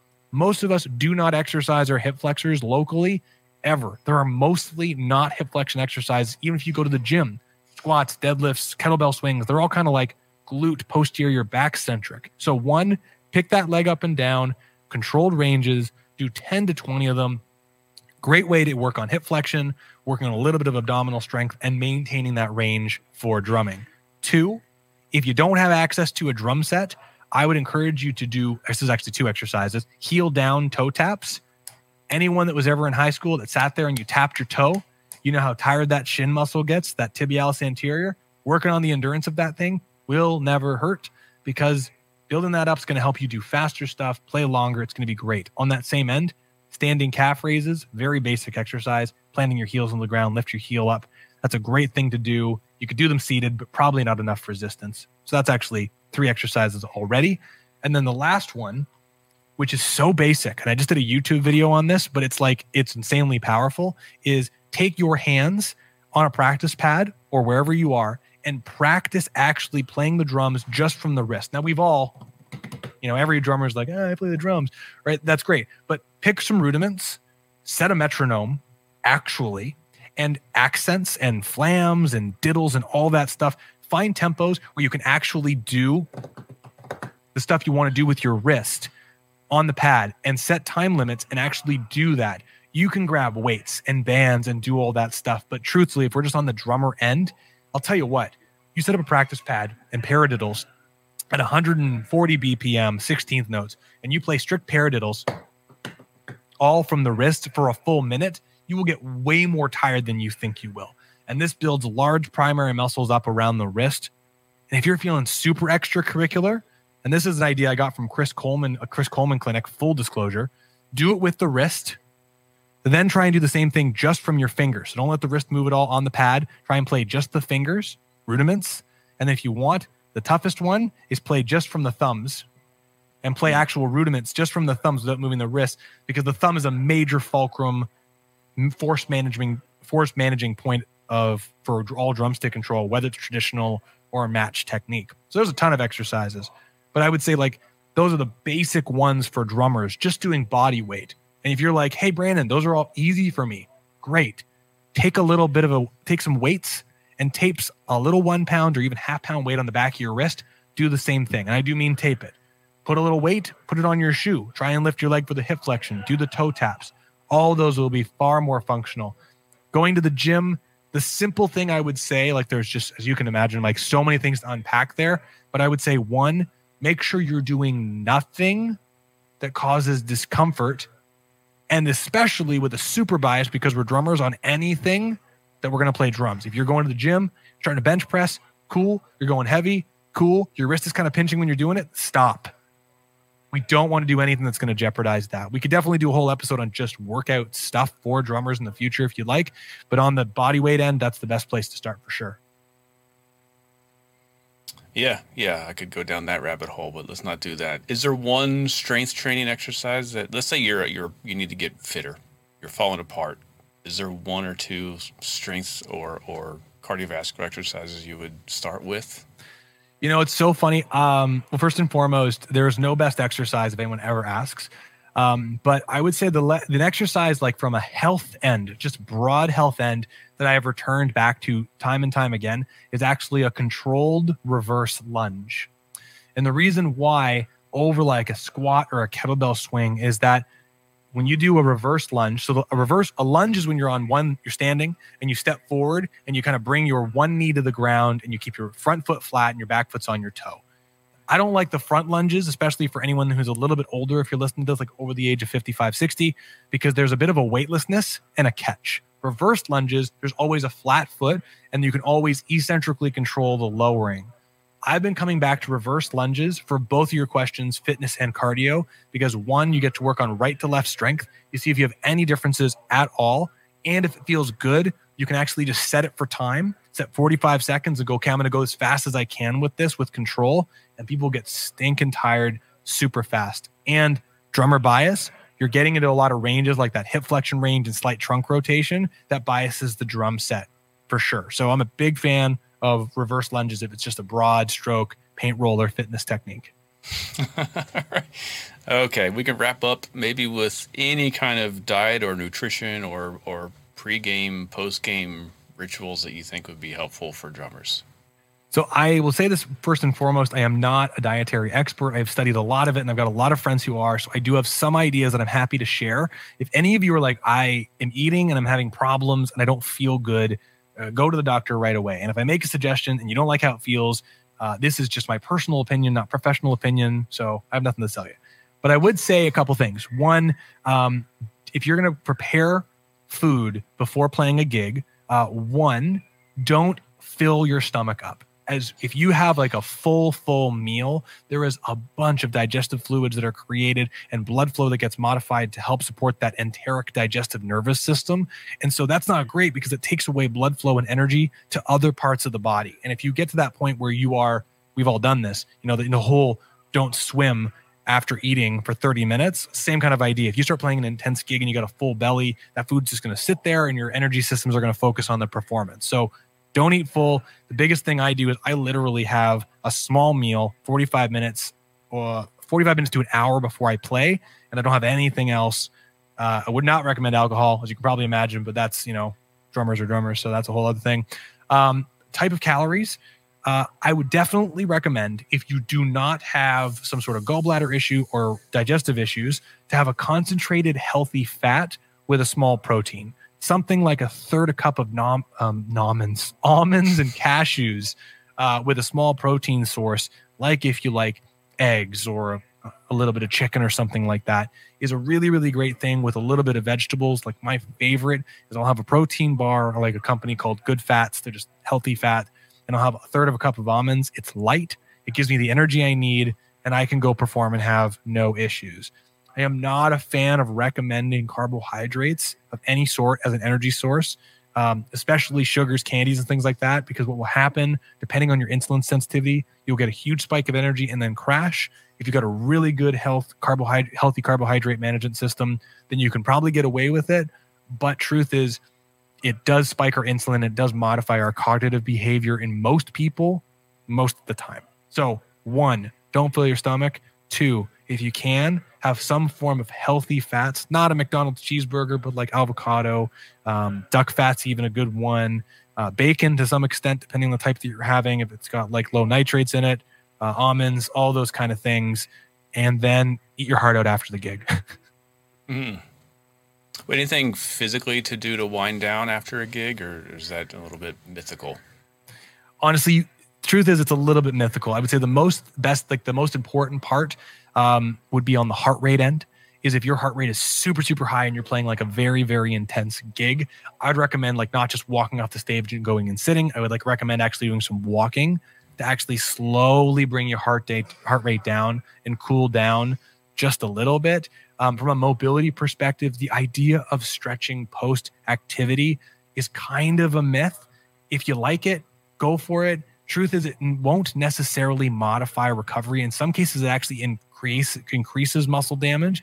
There's a great research paper by Brad Schoenfeld that showed that doing stretches after resistance exercise actually created more hypertrophy. And the hypothesis was, was because it created more mechanical damage on top of the exercise. I'm a big fan. If you have an area that gets tight, do some motions on it, like squeezing it, contracting it. Like if your hip gets tight, do some of those hip flexion ideas. And yeah, don't be too aggressive. And also make sure you rest because most people do too many gigs in a row. And if you rest, give yourself a day or two, then you can actually feel much better for sure. Sweet. What about hydration? That's my last question. How important is hydration? Hydration is super important. I mean, it's I'll, I will sound cliche with saying this, but you know, having at least a liter and a half and two liters of water per day is huge. If you're someone who's not drinking water, the what you'll start to notice is if you start adding it, yes, you'll pee more at the very beginning because your body's just not used to it.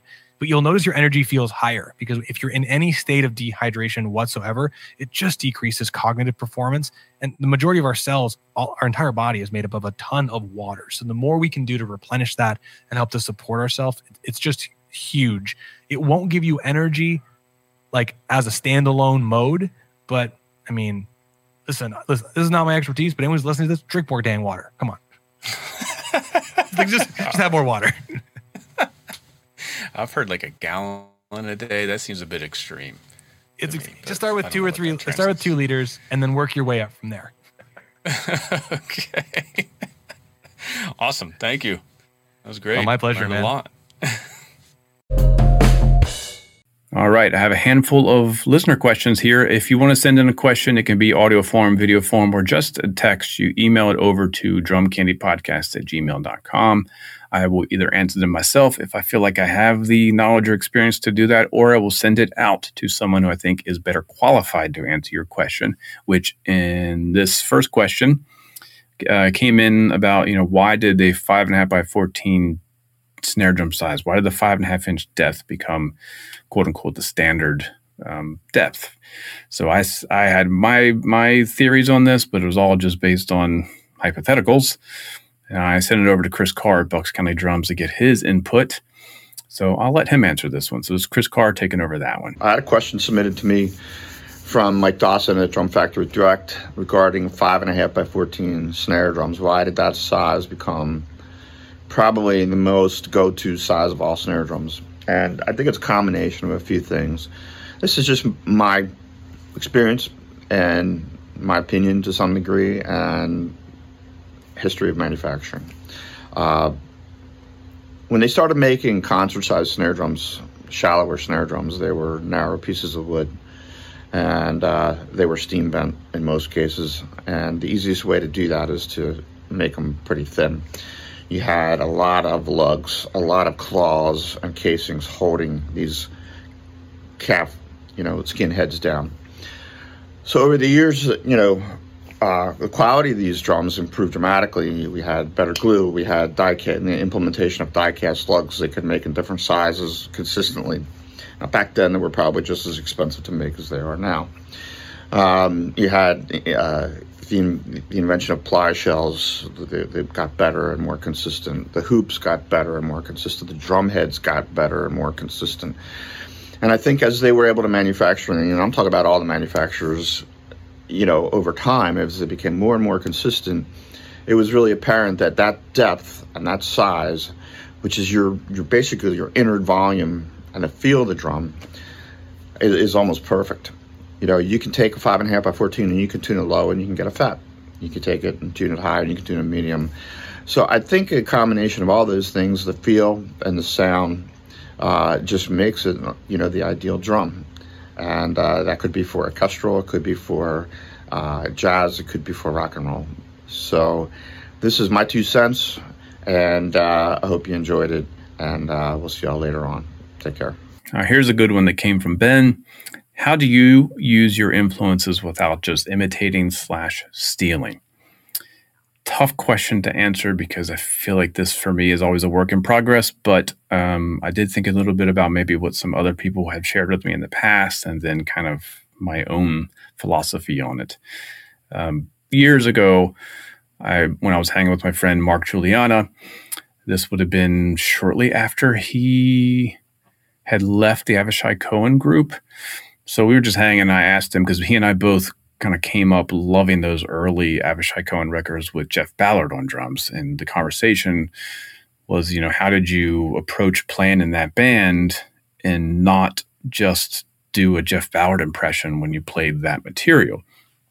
And his response um, was, you know, even though he absolutely loves those records and he spends so much time listening to them, he had to just put them away and like just never listen to them again that way he could he could uh, he could approach the music from a slightly different perspective not always referencing well how did jeff set up these figures and that kind of stuff.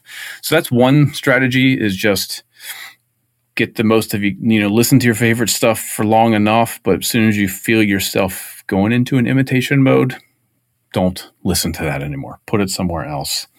Um, that was his, you know, his input. That helped me a little bit when I was kind of stuck in a Steve Jordan, Matt Chamberlain mindset for many years um, to just not listen to them for a while. I haven't listened to Steve Jordan in a long time, um, but all that stuff is still kind of there. Certain things, the the the confidence and the deliberateness of of the groove, I feel is always there from his influence, and with Matt, kind of the nuance and the slinkiness is always going to be there. But I'm not um, I'm not trying to get my drums to sound like him anymore. You know, all that kind of stuff is is you know, I kind of put that on the back burner. Um, the other thing, which I think is a constant work in progress for me, is to not worry about it too much. You know, like I don't think you'll ever sound like your influences as long as you're not deliberately trying to do an impression of them. And I have done a lot of, of session work where there were sound alikes, like one in particular for university. They they wanted me to sound exactly like like they were going to do some, um, it was a guitar workshop class. So they wanted the guitarists to have tracks that sounded like Led Zeppelin, that sounded like the Meters, that sounded like, you know, all these different things, chic. So my U2. So my task was to recreate those originals as best as I possibly could. Um, I found that super helpful because what I thought I knew about Larry Mullen Jr. And then when I went to actually try to replicate it, it, it I learned a lot, and I'm sure it absorbed into my plan a bit. But none of that actually made me feel like I was mimicking them when I got to playing music live. That makes any sense. So I think not worrying about it too much, just enjoy what you enjoy, take what you love from your favorites, steal it, and then it will always sound like you in some way. At least that's what I hope. Um, I'm having a hard time at the moment with bebop vocabulary, having it feel like it's not. I'm not just playing a character. Like I don't feel like I'm expressing myself with that Philly Joe Jones, you know, rudimental style vocabulary very well. I feel like it's always I'm putting on a, a, a character. So what I'm doing for to help myself with that is forget about all those licks and things that I've transcribed, and I have notebooks of Max Roach and Roy Haynes and Philly Joe and Elvin and Art Blakey and I mean Joe Chambers and Mickey Roker and Jeff Watts. Notebooks filled with detailed transcriptions that I haven't touched in a decade. Um, now I'm going the opposite way and just what can I do with triplets? you know, four bar four bar phrases without falling into oh that's that Philly Joe lick or that's that Max lick. What can I do with sticking combinations? You know, so all that stuff that I transcribed and practiced to and still play along the records, if I feel like it's subconscious. But once I removed the like play that lick from that record, it was more like just play some triplets that go this way around the drums or play some 16ths that use mixtures of singles and doubles. It's helping me kind of find what I like that fits within that dialect. Um, that, like I said, I'm still exploring that one. So I think just don't worry about it. Just be you. Um, love what you love. Take what you love. Um, just don't pretend to be someone else. This is a pretty fun, funny one here from Peyton. Why did you all, meaning Drum Factory Direct, choose a peppermint for our new logo. Why not a Skittle with the DFD logo on it instead of an S? It's pretty funny uh, because we when we were doing a separate, there's a separate website. I'm not supposed to talk about it because we're trying to see what happened, how organically it gets discovered. But there's another website that we've we've already launched and it's out there that we worked on a new logo for that we were doing the icon, like the little tiny thing that you would see in your search engine. Um, and it looked like a Skittle because it was a round colored orange object with an S on it. And it just looked like the Skittle logo. So we had to kind of tweak it a bit. Um, so why did we not, why did we go with the peppermint? That was a, a, a long meetings of discussion of we want to redo this brand and what should it look like. Drummer's Candy Store is the slogan. So that's where we went. Candy Store. It had to be nostalgic. It had to be classic. What's the most identifiable classic candy? A peppermint that's how we landed on that one. And really, if you think about a Skittle, it's just a, a, circle with a letter in it. It's not very identifiable. Where if you see that swirl, it's got action. We can rotate it. We can have it change, swap out the colors if we wanted to. It just felt like the right move. So that's why we chose chose the peppermint for the new Drum Factory Direct logo. All right, the last one here for the last question here. This one comes from winter.t87. What disappoints you in expensive snare drums or kits from well known brands today. What disappoints me, I, I don't want to automatically go into negative mode. I think you're, you're, you know, I don't really get disappointed in expensive instruments because they're so, at this point, they're just so well made. Um, and it's just a matter of do I like it? Does it give me anything? Does it give me anything emotional when I hit it or look at it or record it? I mean, so sometimes I'm let down by like the coldness of some new things. Um, I don't know what it is, but something it just doesn't feel like there's any vibe to it. So if there's one thing that I get let down, or I can tell that an instrument's not for me, it's like if there's just no vibe, that I'm not getting any vibe from it right away, and that's just an emotional response. Um, other than that, I think just the biggest disappointment is the price. I think things are just really expensive and I understand why because it's not cheap to make these instruments, but especially when you get into high end custom drum kits, it's it's like when I can buy a used car for the price of a drum kit. That's pretty tough when I can go and get a nice used kit over at Hawthorne or somewhere else um, for much less, or have one made to my own specs uh, from Bucks County for for significantly less. Um, so the price point can be really frustrating. Other than that, it's just a vibe. If I'm just let down on, on just the the coldness of the experience. All right, we are at the end of the episode, which means it's time for the warehouse pick of the week. This week, I wanted to feature some hardware that we got in. This is the Drum Factory Direct lightweight. Oh, you can see this without the camera going crazy, it's lightweight, but it's also double braced. So it's got you know double braced tripod, but it's really lightweight.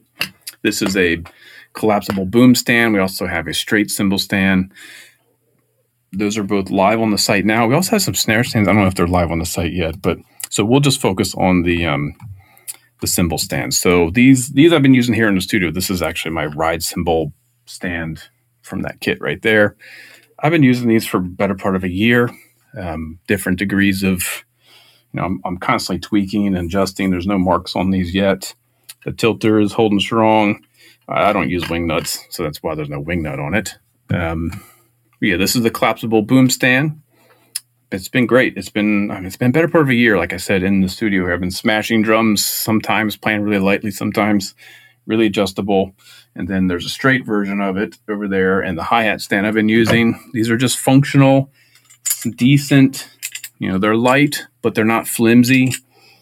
Um, we and what's the price point here? I've got it pulled up right here, so you can get the you can get the straight stand for $50.23.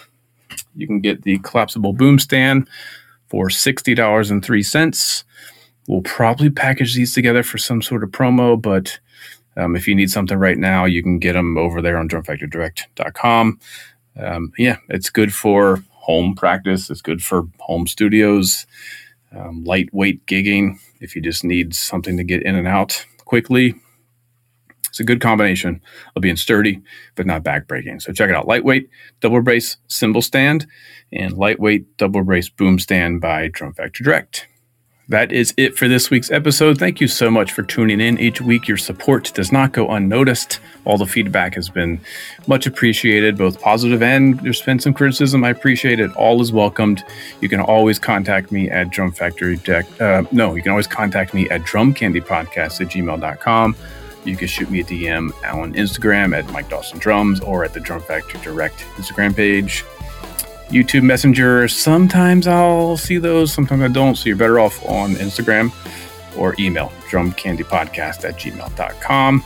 If you do like the show, please give us a five star rating, write a review, share this with your drummer buddies. Again, I want everyone to check it out. This show is for you. Um, and on that note, I'm going to send us off with my own drumming. Anyway, see you next week.